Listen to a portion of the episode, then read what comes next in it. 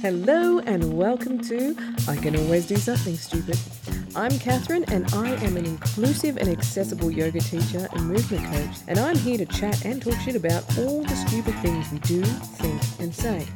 How we let them limit us, define us, how human it is, and how fun doing stupid shit can be. Nobody is perfect and growing up is overrated. So join me as we delve into all things stupid. On today's episode, I am chatting to Ashlynn from Awaken Health Wellness Yoga. She's a yoga teacher based out of Warrimoo, New South Wales, former high school visual arts photography and positive psychology teacher who is now a yoga teacher slash health coach, and she also incorporates all the other skills she's learnt along the way. She's also a downright awesome chick, and I almost called this episode Farts Are Funny because we had a good chat about that. If you're not into fart talk, skip ahead about five minutes. Otherwise, enjoy the rest of the show. And farts will always be funny. Farts are always funny. Farts are, will always be funny. Absolutely. and they should be. yeah. And the fact that, like, I'm, I'm probably the worst yoga teacher because if people fart in a class, I want to laugh. and, you know, I remember having other yoga teachers, if someone farted in class, they'd be very serious. Yeah. And, you know, they'd probably say something like, Yep. everybody farts, it's okay, it's not that. And I'd be the one in the class laughing, and now I'm the fucking teacher laughing. Yeah. So it's, Uh, yeah. Uh, I don't know the proper way to handle it. I'm just handling it the best way I can, which is farts are funny. my mum was the first one to fart in my class. really? And I'm glad it was her. Because I could not control myself. It wasn't particularly professional on my part, but Was she mortified? a little bit, but she got over it pretty quick. See how I'm crying already? Just- I'm reliving it. Was she the only one in the class, or was there like a lot of people? I think she some of her friends were in it too. I think there was about um, four or five of us. There was a in the early days. Oh man, that was so funny. I like it. Uh, I'm glad I kind of got that one out of the way too. Because you know, I'm glad it was mum. I can have my massive giggle and then reflect on that for next time. Has it not happened again? Uh, the next time someone did it was my friend, and it was all of my friends in my class, and we all just pissed ourselves because it was a big. One. And then I think since then, if it's been someone I haven't really known, then you know just kind of let it go. so you don't laugh at them and you don't acknowledge it or yeah. anything. Yeah, I mean, just kind of keep moving with things. Yeah, I suppose it depends where you are in the class, doesn't it? yeah, Yeah. Yeah. Like some I've let go and just gone, oh yeah, someone farted. yeah, yeah, Whatever. yeah. I I mean, I farted in class once, like when I was a student, and it was the funniest thing because I didn't even realize it was me. Because, like, I didn't know it was brewing. we were doing. They do the surprise you, don't they? we were doing the rolling up and down, yeah. and it came out on the way up. And I came up and I'm like, "Was that me?" and my mate goes, "Yes, it was." And I went, "Oh my god, I didn't even feel that coming." and I lost my shit. It was just so funny. Oh. Oh, that was that was my best farting moment.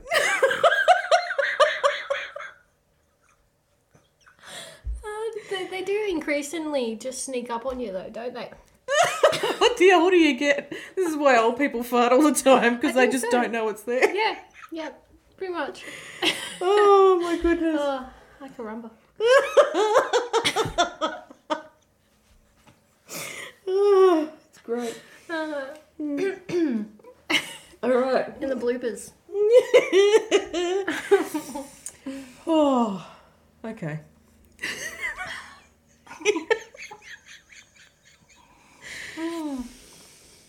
Hmm. I'll make sure to bring it up later. Hey. I'll bring it up later. Oh, that's that's all recorded.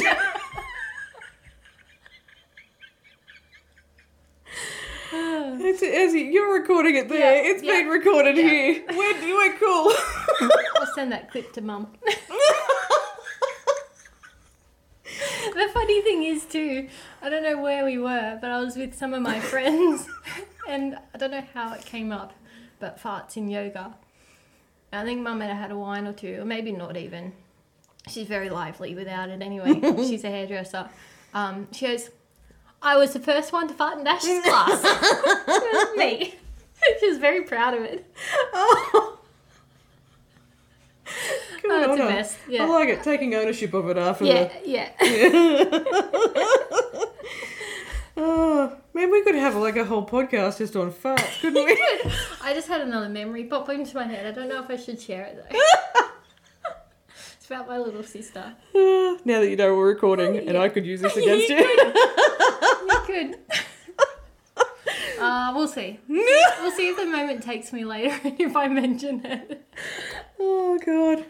Uh, All right. um.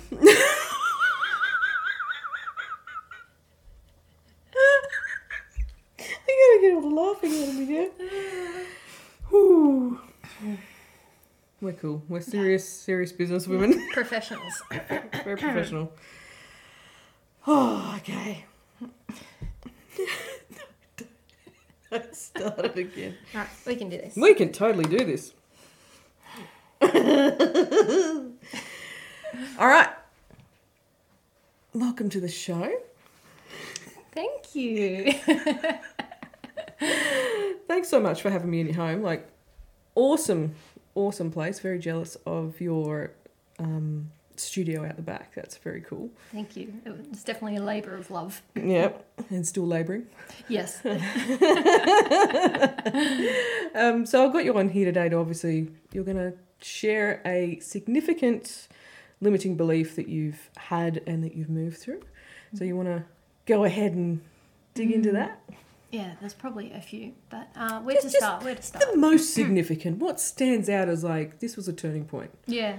Um, probably one of the biggest limiting beliefs that I have had that's been very consistent is to do with my intelligence. And I think it's probably quite common for a lot of people, especially going through school when we did and, and knowing what the school system was like back then. It didn't really cater to a lot of individual needs particularly well.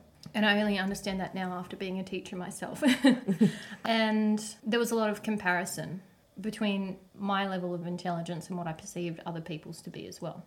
Because school did feel like a bit of a struggle. I enjoyed it, but I always felt like I could do better or I could do more, but I just didn't really know how. And so I can see how that came with me into my teaching career as well. I'd never planned to become a teacher. I originally thought I'd never planned to go to university or do any other study.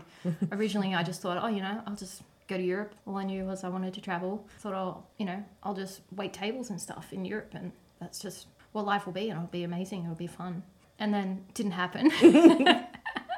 I did go to TAFE after school and did a certificate three in um, like oh I can't remember what it was called international retail travel sales. Very fancy way of saying that you could become a travel agent. wow. and that was good that was interesting because again that's all i really knew that i wanted to do was to travel and then nothing really came of it too much because everyone wanted people who had experience. And i was you know, 19 almost 19 by the time i finished and i hadn't really traveled anywhere other than new zealand.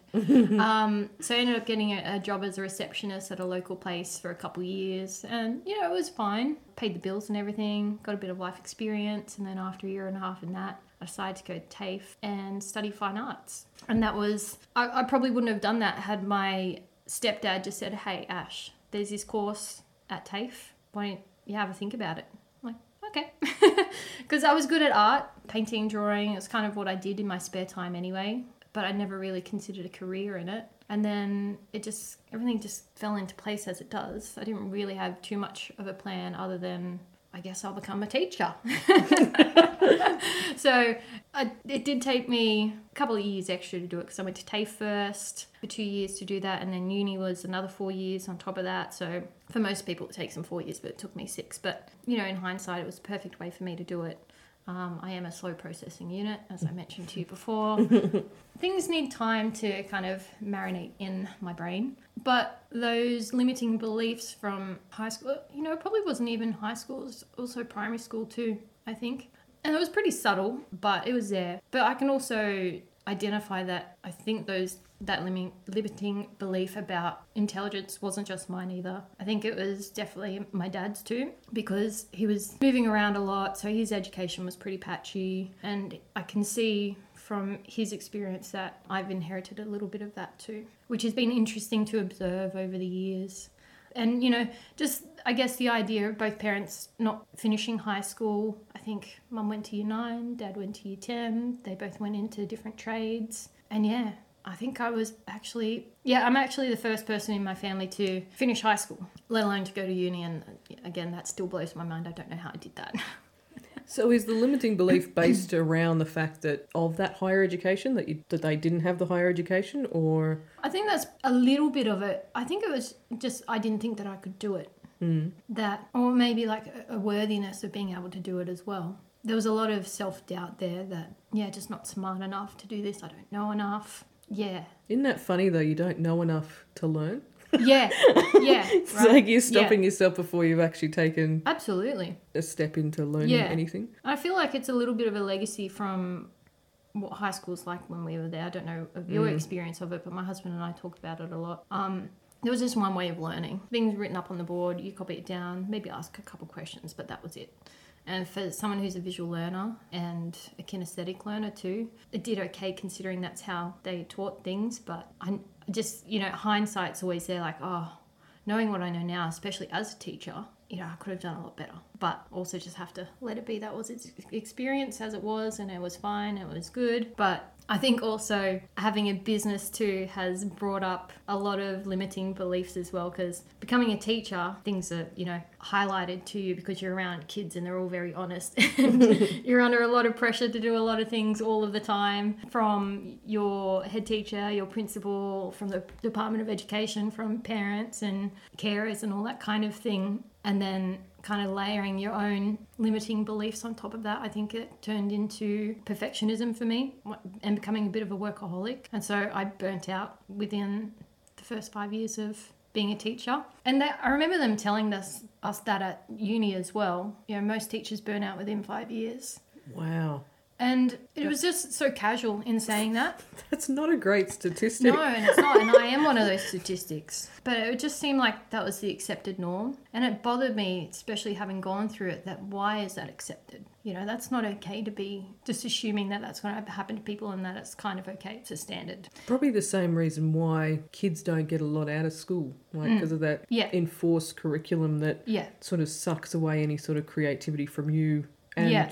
The kids. absolutely. So, yeah, became a perfectionist. It was like I was trying to prove something to myself mostly that I, I could do it, that I had the smarts to do it, and trying to make myself feel worthy of having that kind of position as well. Because I always admired my teachers. And quite a few of my friends became teachers as well before me. And so, but it, it certainly, that lingering, limiting belief was always there under the surface. And I didn't realize that that's what it was until I was coming out of that experience at that particular school. So I was there for five and a half years and I decided to leave. And when I left, I was very excited. so excited. So this is only a recent well, I've just. thing that you've realised. Yeah, probably in the last, um, yeah, four or five years. Wow. Yeah. When I realized, I'm like, oh my God, that explains so much. and I still catch that limiting belief here and there. But I can process it a lot faster and acknowledge it and just kind of let it be there and, yeah, work through it. So, even something like this, being on the podcast, like I said to you, that feels really scary. but okay, I'll do it. but being a high school teacher, would I do it again? Can I swear? Fuck yeah. Fuck no, I would not do it again. But was it worth it? And was it a really valuable experience? Yeah, it was. A lot to learn from that experience. A lot of really good things happened. A lot of really challenging things happened, but obviously it would have happened in that experience or something else anyway. So yeah, it was it was my second go at high school too, I think. Hear my dog crying. Yeah. I never expected myself to become a workaholic. Mm. Uh, Do you think you're still a workaholic? I'm a lot better now and I enjoy what I do. Then, at, while I was teaching, there was some joy, not a lot. I I think it was mostly just layered with trying to prove my worth. And, and that was the dominant discourse at that school too, possibly a lot of schools, was you had to prove yourself worthy of being there. And we mm. were literally told that if you don't want to be here, here's the yellow form, go fill it out and you can leave. We were So welcoming. yeah. so even if you were doing a good job, you thought, oh man, fuck. If I don't keep this up, So I'm just nev- going to get the boot. So you never actually knew you were doing a good job. Like what they never sort of said, "Hey, you're doing really well." Nothing. Yeah, I did. Within my faculty, I think, yeah. We were a good faculty, especially in, in the art group. We all worked really well together and shared everything, which was great because I know that's not the case at a lot of schools. People get really possessive over what they create. But I still, even when I did get that acknowledgement, it felt good. But then I was just back at it. Mm. And my husband, he's a football coach. So back then he was doing nighttime coaching. So I'd have the space to kind of work at home once I got home. And it was very consuming. And I think uh, in the early days, I, there was some nights I was up until one o'clock preparing stuff for year 12, kind of like HSC stuff. And I was just on autopilot a lot of the time. And towards the end, so ni- uh, 2017, I left at the end of that year, but things got pretty bad. Like I was just a shell of myself, and yeah, was not happy at all. You know, you just, you put a bit of a mask on when you're at work or around the kids, and you just kind of get in there and do it. And then outside of that, I wasn't really great to be around. And towards the end, I really didn't want to be around people either. Uh, I am a natural introvert as well, but it was definitely I didn't know how to manage the stress, and there was a, a lack of support for and well-being for teachers as well because we were. And it, it was really bizarre because it made it feel like it was just you, like this was all in your head. Mm. But thankfully, there was other people who were going through something similar, so we could kind of talk it out and be like, "Man, this is this is really weird. This is this is not right, is it?" But it's rife in education, and depending on what your principal is like and the leadership there. But thankfully, I got out, and that's when some of you know, like the things, like you know, it, it was a couple of years of unpicking all of that conditioning from being in that particular workplace and uh, the social and professional expectations of it. And then me realizing that, oh shit, I actually had a limiting belief about my value in society or in whatever job it is that I have, and I'm trying to prove myself here. And then, yeah, light bulb moment like, oh fuck. I kind of did this to myself in a little way. Yeah. Yeah. So is there something you think helped you in this processing moment? Yeah, when I was still at that school, it was early days in podcasts and stuff. So I was listening to podcasts on the way there because it was a good 35 minute trip there and back. And so I enjoyed the trip because I'd get to listen to those things and they were inspiring. And so I just kind of kept feeding that stuff into my awareness. And my mum's been pretty good with that too. Uh, when we were growing up, tried to look towards the positive things wherever possible. So yeah, taking in lots of podcasts and I started reading books and things like that, doing my best to do what I could health and wellness wise, like eating well, moving. But for me and, and, and my story, I think it was really important to actually leave that place. I did all the things that I, I think I could do, but uh, there was no real kind of no way forward with staying there. Yeah. And it was the best decision I ever made.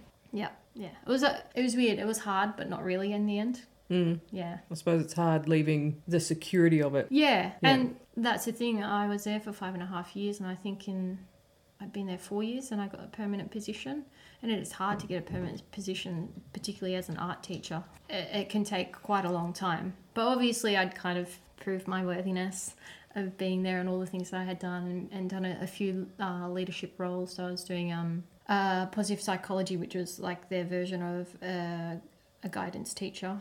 Um, so that was really good and i got a lot of value out of that because even while i was there you know i didn't care about the, the kids marks or anything like that and i, I would try and um, reinforce that as often as i could and you know it's all about the person that you're becoming not you know sadly what kind of number or, or grade i have to give you because that's the system we're in. And then so positive psychology was great because it was helping them i was like their school mum Mm. yeah obviously it's kind of a natural progression out of that too into to health and wellness because I wanted something that would add to my health and wellness, not take away from it.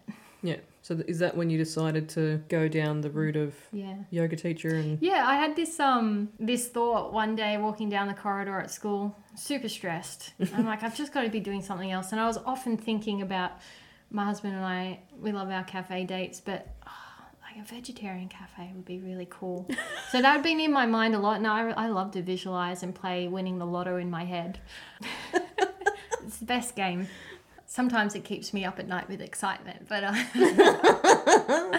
but I'd been doing a lot of uh, yoga with Adriene because I couldn't do my martial arts anymore because I was just too busy. I became a workaholic very fast because there was just a never-ending to-do list. So um, I needed stuff to do at home, and so I found yoga with Adriene. And some years down the track, I just thought, if I can be a high school teacher, I can be a yoga teacher. I love that mentality. Yeah, yeah. if. I can teach kids, you know, It really art, was that. I can teach kids. It really was that. 'cause I'm like, I've got to get out of this place. And I could have gone to another school, and, and I did for, um, casually and stuff. But yeah, And how does it compare? oh, casual is great. I mean, teaching oh, oh, yoga being compared being- to ah. It's bliss. Like I finished the class and I feel like I've been in the even though I've guided the meditation, I feel like I've just come out of it myself. Yeah, it it feels delightful. you know, when I first started teaching, the kids were the hardest thing in behavior management, especially being a young white woman in, you know, Western Sydney school. Mm. But by the time I left, it was the admin and the leadership and just mental health going downhill and, and all that kind of stuff. I really did love the kids and I miss them. And I'm still in contact with some of them, which is really nice. But yeah, it all served its purpose and I, it's, I could say it's definitely helped with the, the um, being in front of people and, and being a yoga teacher. I still, you know, have my moments like, oh shit, oh, I've got to be in front of people, especially as an introvert, and I'm in the spotlight, and I don't really, you know, historically I just avoided being in the spotlight, but it feels okay and it feels safe and it feels calm, and I think it's also good to push yourself too. So I still have that limiting belief coming up now and then, you know, especially having a business too. It highlights where you've still got shit going on hmm. in the background that maybe you haven't dealt with. Like, oh, well, people like my stuff, you know. Yep. What are they, they thinking of, of me? Oh, is this too expensive? Are they going to pay for this? You know, all that kind of thing. So, yeah, just still constantly, just gently working on it all. Like, actually trying to put things into practice. Yeah, which is the hard thing. yeah, So, you can be aware of a lot of things, but if you don't do anything about it, then it doesn't change. yeah. Yeah. And I suppose if you just kind of go, well, this is just it, and I can't do anything about it, well, Mm. then that will be the case. Yeah, yeah. Yeah.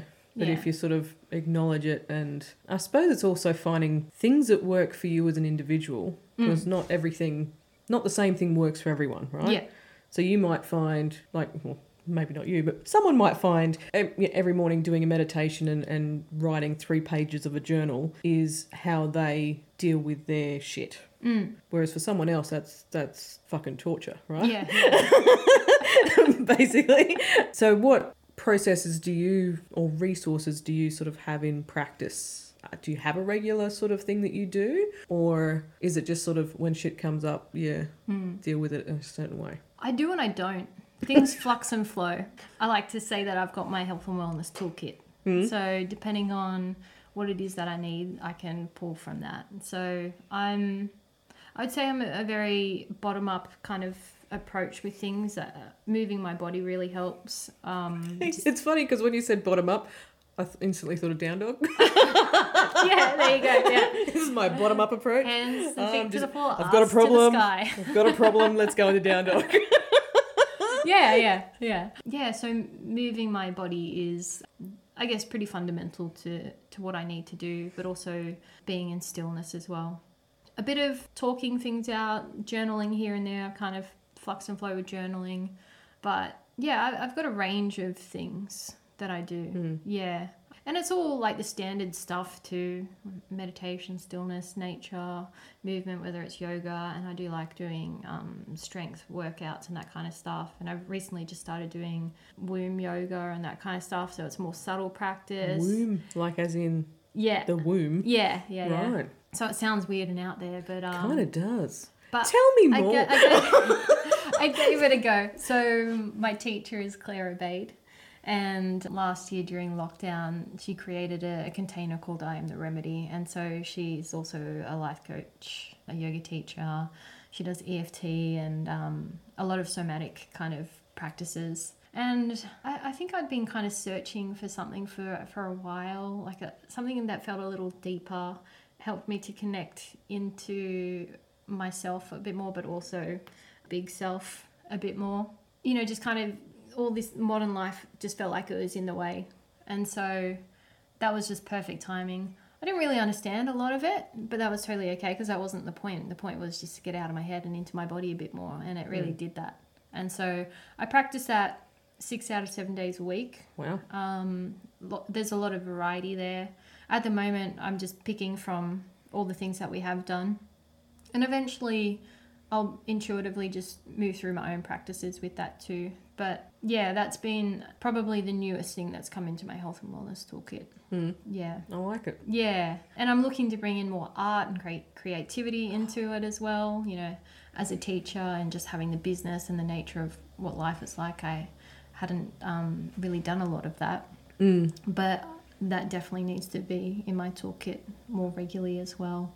Um, you know, puppy cuddles and Yeah. hugs and all that too. Yes, Um, yes, yes, yes. I think kind of going back to the uh, the limiting belief as well is just knowing how you learn and what supports you best because we're all individual. Mm. And so when I was a, a teacher, I think I was trying to be the teacher that I needed as a kid, and so that is what drove me for better or worse.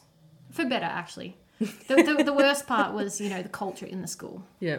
And the leadership and stuff. But and I guess that's why I still have those connections with kids to this day, even five years after leaving that permanent position at that school, and even at the recent school I left, I'm still in contact with a, few of the older kids too who've just finished year twelve. But yeah, just I think getting a better understanding and sense of how is it that you learn, what best supports you, not just in learning but in processing too. Yeah. Yeah. and, Um, and how important play and creativity is, even Mm. as you age. Like, absolutely. we shouldn't lose that. But we do, don't Yeah. we? Like, we're sort of like, oh, that takes too much time, or Yeah. it's discouraged because, Mm. you know, whatever reason. I definitely lost it. Mm. Yeah, I was a sad sack for a while. and I didn't realize how bad it was until I was out of it. Mm. And it probably took a good two years, uh, 18 months to two years to fully recover from that experience, you know, taking the time to unpick a lot of that conditioning from that experience and uh, reflecting on it all. There was times when I was at social things and I, I, I was there, but I wasn't there. I Mm. was thinking in my head, okay, uh, when I get home, I got to do this, this, this, and this.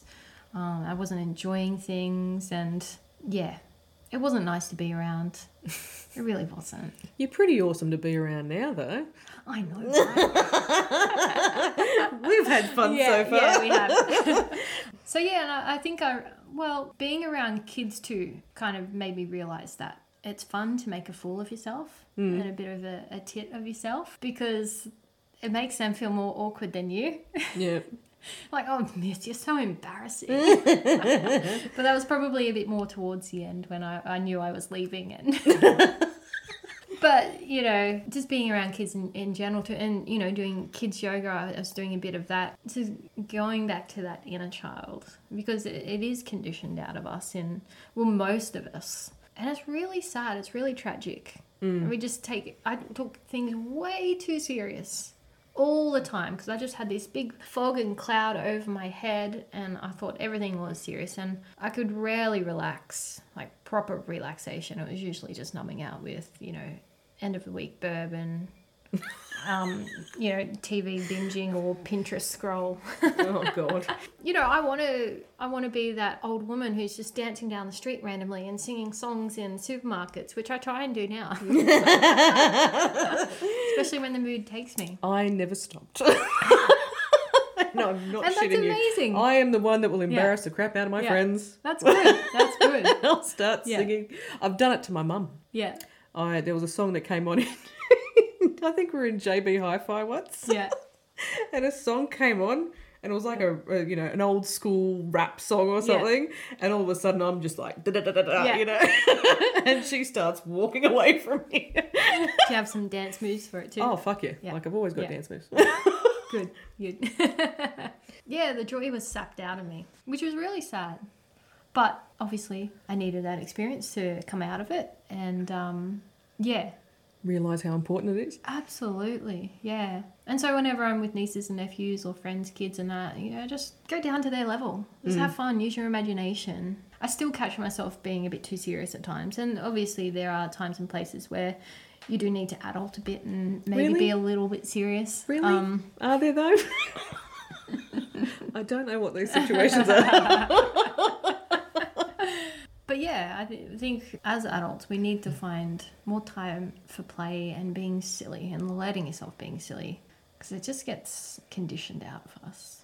Yeah. See, even in the classroom, if a kid was being a bit silly, I just kind of let it go a little bit because it was funny. I usually, I would try and be a little bit serious, but then I would end up cracking up laughing, and it would just boost the mood anyway. Yeah. Yeah. Um, As long as they're not being dicks, you know, at the end Oh of the day. yeah, yeah, yeah. But yeah, I think we can learn a lot from kids, and I, I think if you're a parent and you're listening to this, just you know, let your, your kids have fun. Yeah, let them be kids. Yeah, don't condition them out of having fun and just play and using their imagination and let them be little wildlings.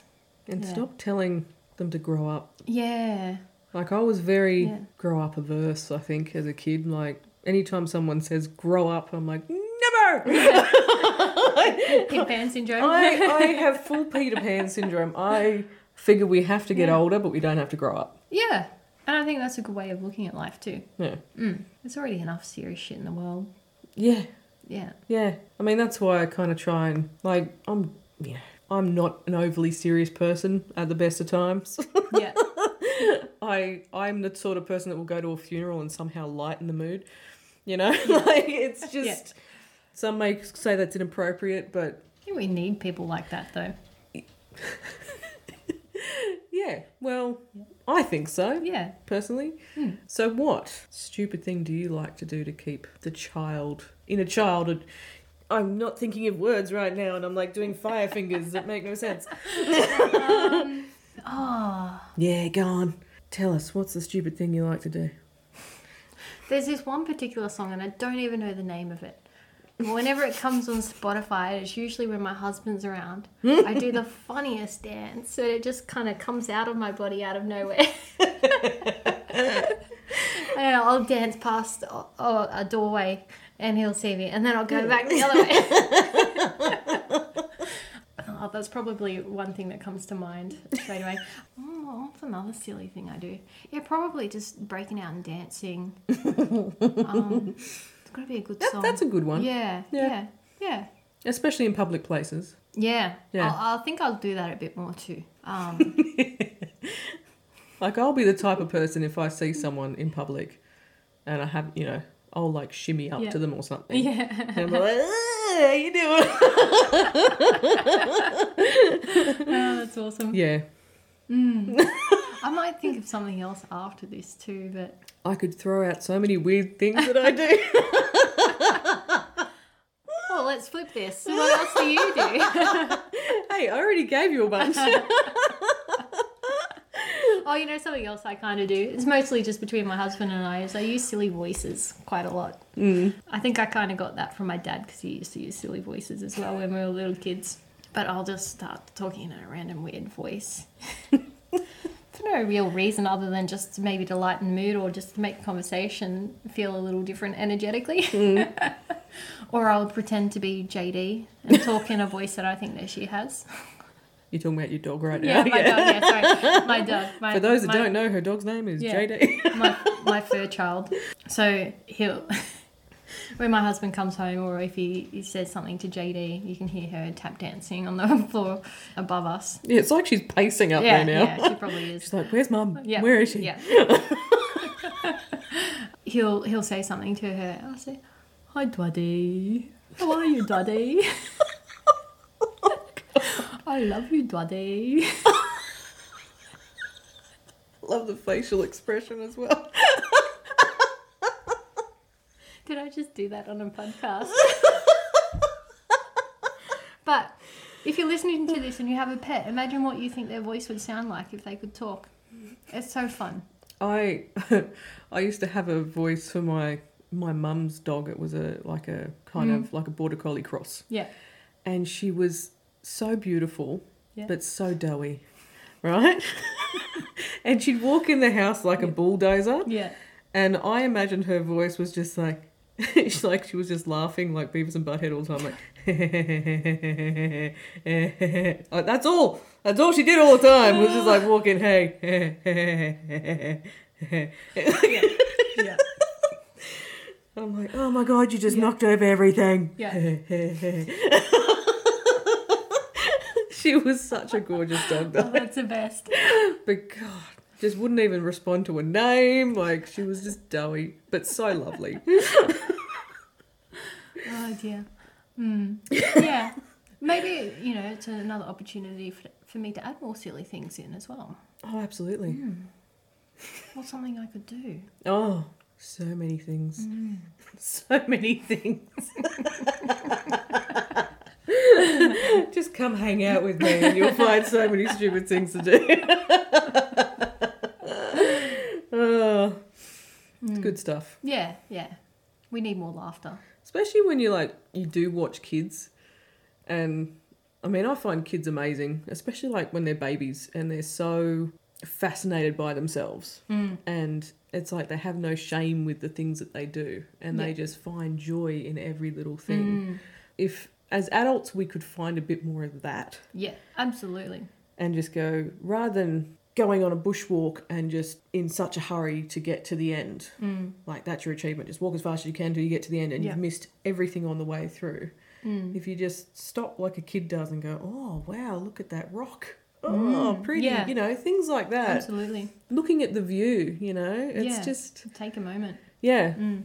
I have a couple friends who uh, it's been really enlightening to watch them parent, and two in particular, just allowing their child to be a wildling and Mm. try to reduce as much conditioning as possible, particularly, you know, because we tend to just replicate what was done to us. Mm. But they're making very conscious choices not to do that. And it's been really, really lovely to watch because if I ever do it myself, it gives me another model of what we could do. Mm. Obviously, in our own way, but you know, kids are losing that way too early, before they come to high school. And it's just really sad. Yeah, it's really nice to watch some friends encourage a slower pace of life, different ways of thinking and being, less conditioning on their kids. And and it, it seems like it's really subtle ways, but I think long term I could see it, you know, how that would develop into I guess more mainstream kind of, you know, citizen building because that's what schools are there for, is to produce citizens that contribute to mm. society, right? Doesn't Um, always work out. No, yeah. it doesn't. It doesn't, it doesn't at all. But yeah, it's it's nice seeing a different model, a more relaxed model, wholesome and really heart centered model. Because hopefully those kids will won't have the same level of conditioning that we had, and you know they'll they'll be a, a truer version of themselves without all this other shit on top. Mm. Yeah, so that's been nice to see. Mm. But what do you think schools would need to do to create that, I suppose? Like even one simple thing. Improve what specifically? Because there's a lot of shit they need to improve. Improve any of it. Any of the shit that you think that there is. yeah, What what's one small change you think they could make to improve schooling slightly? The model in Finland is pretty good. They have less school time and more play time, so they have longer breaks and encourage a lot more play. Yep. We've definitely lost that. I think it, there's so many things. It there's a a lot a, a teacher can do, but obviously there's a lot that a school culture needs to do, but then also above that the Department of Education as well. it's so layered. I know that my students really liked having some quiet mindfulness time at the beginning of class before we started any activities, and I liked that too. It helped to get me settled and, and calm and ready for the class. So I was doing a lot of what's that app called? Smiling Mind. It's an Australian app, it's a meditation one. Even like the rough kind of uninterested kids would come in and go, "Oh, Miss, do we get to lay down?" Oh. And it was so good, and it was just so nice to see that. And these were year seven, year eight boys as well. And coming into an art class, everyone's like, "Oh yeah, like don't kids love art?" Uh, no, they don't. There's a select few that do like it because they feel like they can achieve in it. When anyone doesn't feel like they can't really achieve in something, they're just like, "Nah, not doing it." And so there's a lot of resistance, but yeah anyway th- these mindfulness moments in the at the beginning of class particularly were really good for settling the kids and i mean you never knew how long it was going to last but at school too everything is so full on sensory overload all the time and kids are you know hyper vigilant too because depending on what the social dynamic is like in their class or within their friend group and all that kind of thing they're just always switched on and not always for the better and so coming into a class, a little safe haven. They knew that this this time it was just going to be a bit of time to decompress from lunch or the transition in between classes and all that kind of thing.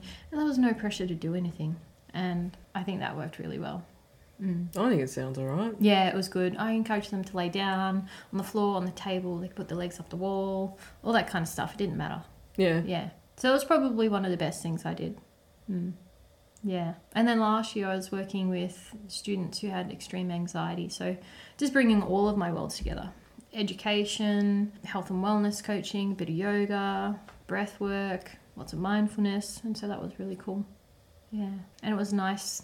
We still had to do academic stuff, but it was nice to take the pressure off and i think that's what we need to do with the kids is take the pressure off there's still a lot of pressure on them to Mm. perform in some kind of way and that's not just coming from the school but depending again on their family circumstances and family beliefs and all that kind of stuff about education so there's a lot of things at play but i think if we could help kids feel a bit more comfortable and relaxed and not put apply an appropriate amount of pressure, then that could go a long way to helping our kids. But I'm all for alternative schools too.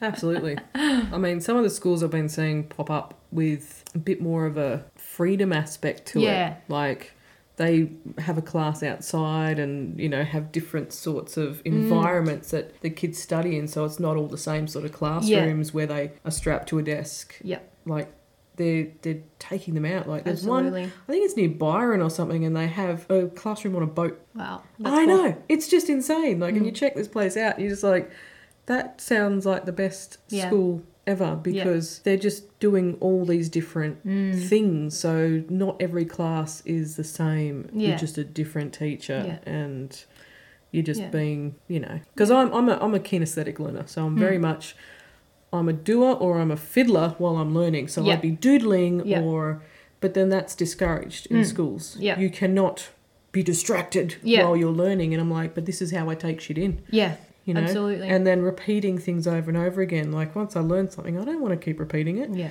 Bugger you. like I've learnt it. I could do the exam now. Yeah, yeah, yeah, I don't need to keep doing it. Yeah, Yeah. it's just these weird things that, Mm. yeah, as you said, like they think everyone learns the same, but we Yeah. don't. yeah.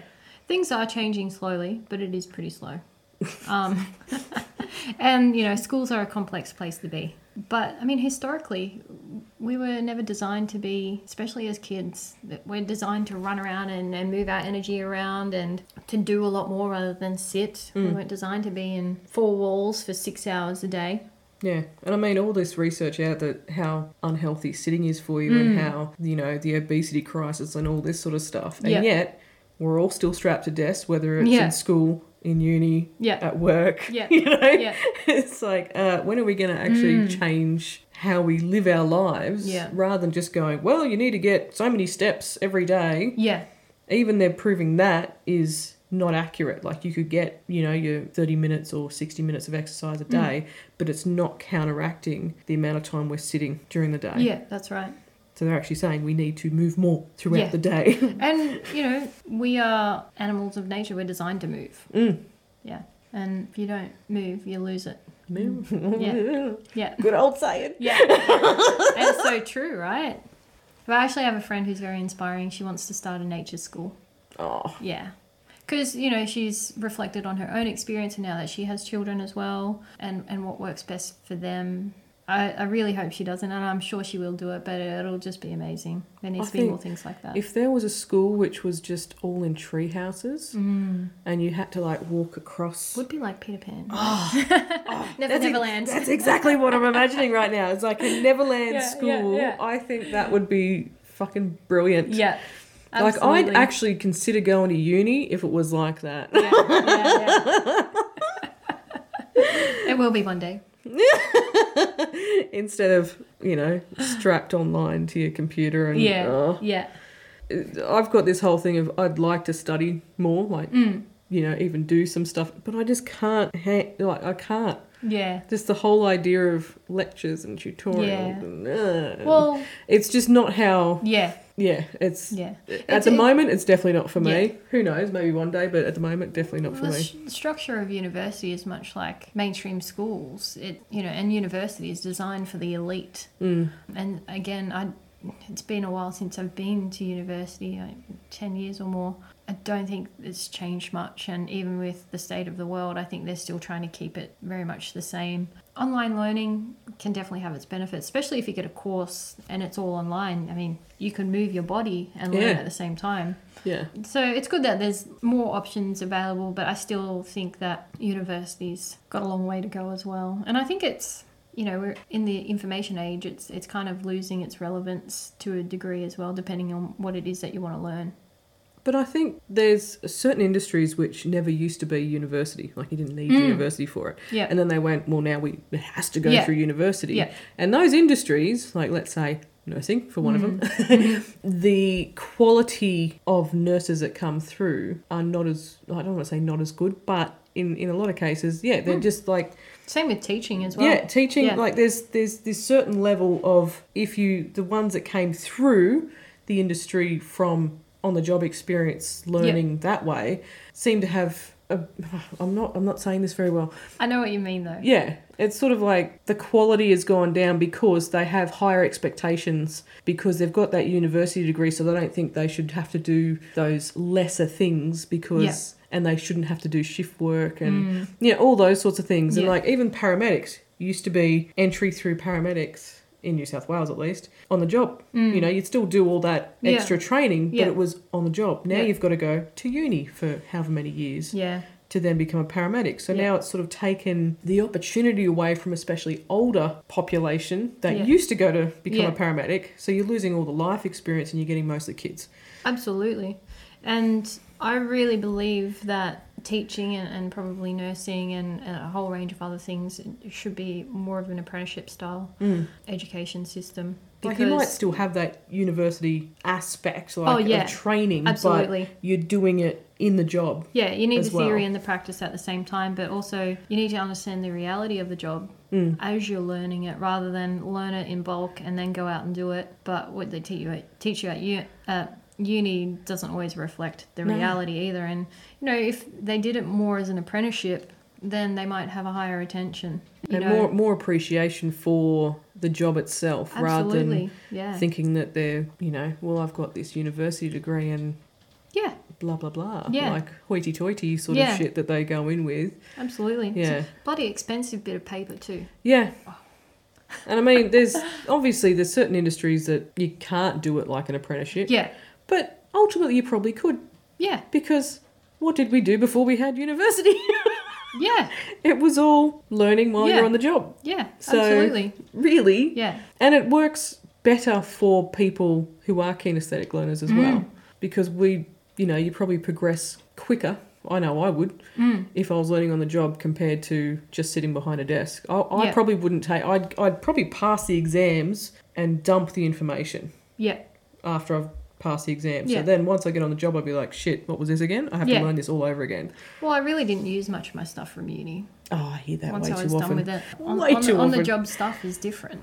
And and the amount of times I've been told by people who've done uni that they got told all these unrealistic expectations of what the job's going to be when they Mm. Yeah. get out, Yeah. and then they get the job, and it's nothing like that. Yeah, yeah, Yeah. you can definitely do with a shift in uh, higher education as well. I know some people too who who um don't value their worth either because they haven't finished high school or they themselves haven't gone to uni. But I, I try you know, just try to encourage and just reinforce that uni's not all it's cracked up to be anyway. Yeah, I, yeah. I, Like I'm- there's so many other ways of learning and other places that you can learn and like we don't value our own life experience enough either. But I suppose this is, it's not just us undervaluing ourselves, Mm. it's society's expectations. Absolutely. So, society, like you, you go apply for a job, they'll be like, we want the university degree Yeah. and 10 years of experience, Mm. but you have to be 19 years old, Yeah. you know? yeah, yeah. and you're like, uh, what? Yeah. but my cousin, in the, the field that he works in, it's got I think maybe 15 years experience in it, there thereabouts, and he didn't go to uni for it, but he's got all that experience, and sometimes that doesn't count for anything because he doesn't have that expensive bit of paper, Mm. but he probably knows more than anyone in his field. Yep. So It's bullshit, isn't it? yeah, it really is. Yeah. Mm. Them's the joys. Oh yeah, you know, being human's fun. All right, um, we've been talking for a while, which I kind of thought we might. yeah, that was always going to happen. but I thought to wrap it up, yeah. what have you got going on, like business wise at the moment? Do you want to tell us about it and maybe tell us where, or tell the listeners Yeah. where to find you? So where to find me on Instagram and Facebook? I prefer Instagram to be honest with you. Feels like a, an easier platform to use, and you know, I'm a visual person, and Facebook just feels a bit too busy. Uh, but I am there-ish. So I'm under Awaken Health Wellness Yoga. I think I've got some underscores in there somewhere. Oh All right, I'll But put just- it. yeah, I'll put it yeah, accurately yeah, in the show notes. yeah. Because Facebook and Instagram are slightly different. okay, I'll look it up. Yeah, so you can find me on there. My website is awakenhighway.com.au. And what have I got happening at the moment? So I follow the school terms with yoga, so that started, which is good. And I'm doing fun events, so a variety of different events. I actually have a, uh, a bliss night coming up this weekend, and so that's a fusion of yin and restorative yoga. And you do that every month, don't you? Yeah, Yeah. yeah, mostly every month. Out at Warrimoo. Yes, in my home studio in the Moo, my little sanctuary and oasis. And so that was really designed for past Ashlynn, who wasn't doing the appropriate stress management things for herself. Mm-hmm. And it's just a really nice little two hour retreat kind of vibe thing. Just leave feeling super relaxed and just like you've let go of all your stress. And I've started doing an event called Art Asana. So bringing together. Emphasis on arse. That's right. Bum up to the sky. Does that mean you're doing art while you're doing asana? Well, we might get there at some point. Maybe I can get people to hold a, a paintbrush in their foot. I thought you were going to say somewhere else. Uh, that would be a challenge. So who's holding the Yeah, who's yeah. holding the canvas? So yeah, that's bringing together some of my loves as well. My version of a Pinot and Picasso, but um, yeah, doing some yoga and then some kind of creative work afterwards, whether it's drawing, and painting. And I've got one coming up in March too. With I'm collaborating with my friend and we're making polymer earrings. So yeah, just fun things. and you do teen classes. Yeah, I love teens. I've got a real soft spot for teens, which is obviously why I was a high school teacher. And um, I'm, I think I'm going to open up some space to do to be a teen mentor as well. So bringing together my 10 years experience as a high school teacher, the health coaching, the yoga, and all that kind of stuff. Because man, high school's a, a battlefield. It is, yeah. Yeah, I And it's really probably- feel for them. It's probably worse now than what Oh. it was for us, to be honest. Like, because 100%. we got away with so much more Yeah. because we didn't have the social media. Yeah, yeah. And it is really damaging. Yeah. Yeah, I would not want to be a teen now. No. Hand on heart, I can say that. Yeah. And they got a lot going on in the last two years. It's been pretty hellish for a Oh, lot of them. Horrible. Yeah. Yeah. So I'll always have a soft spot for teens. And yeah, health coaching for adults. Yeah. Uh, and I like to focus on lifestyle choices and um, shifting mindset and, you know, limiting beliefs and all that kind of stuff. All the things that I've had to do for myself. And yeah, I'm a um, multi passionate person. I feel you. There's lots that I love, and I think it would be going against my true self if I just did one thing. I like doing a variety of different things, but to me, anyway, it's all still in the same field. It's all health and wellness, and it's all just about, you know, having a more intentional experience of your life. Yeah. So Cool. watch this space. It'll keep changing. Sorry, that was my elbow fighting on the desk. Which you may or may not have heard. I reckon they would have. it might have, yeah. Farts are always funny. They will forever be funny. they will forever. Yeah. All right, well, we might wrap this up. Cool. Thanks so much for being on. Thanks for having me. Well, that's us done for another episode of I Can Always Do Something Stupid. If you enjoyed it, I'd appreciate a rate and review or share the love on your socials and make sure to tag me at catzim.moves. Also, follow me there for some podcast bonus content, snippets, updates, and all things yoga and movement and how to make it all access- accessible. if you have any fun, stupid things you love to do, or anyone you would love to hear on the podcast, or maybe you just want to say hi, DM me. I would love to hear from you. Until next time.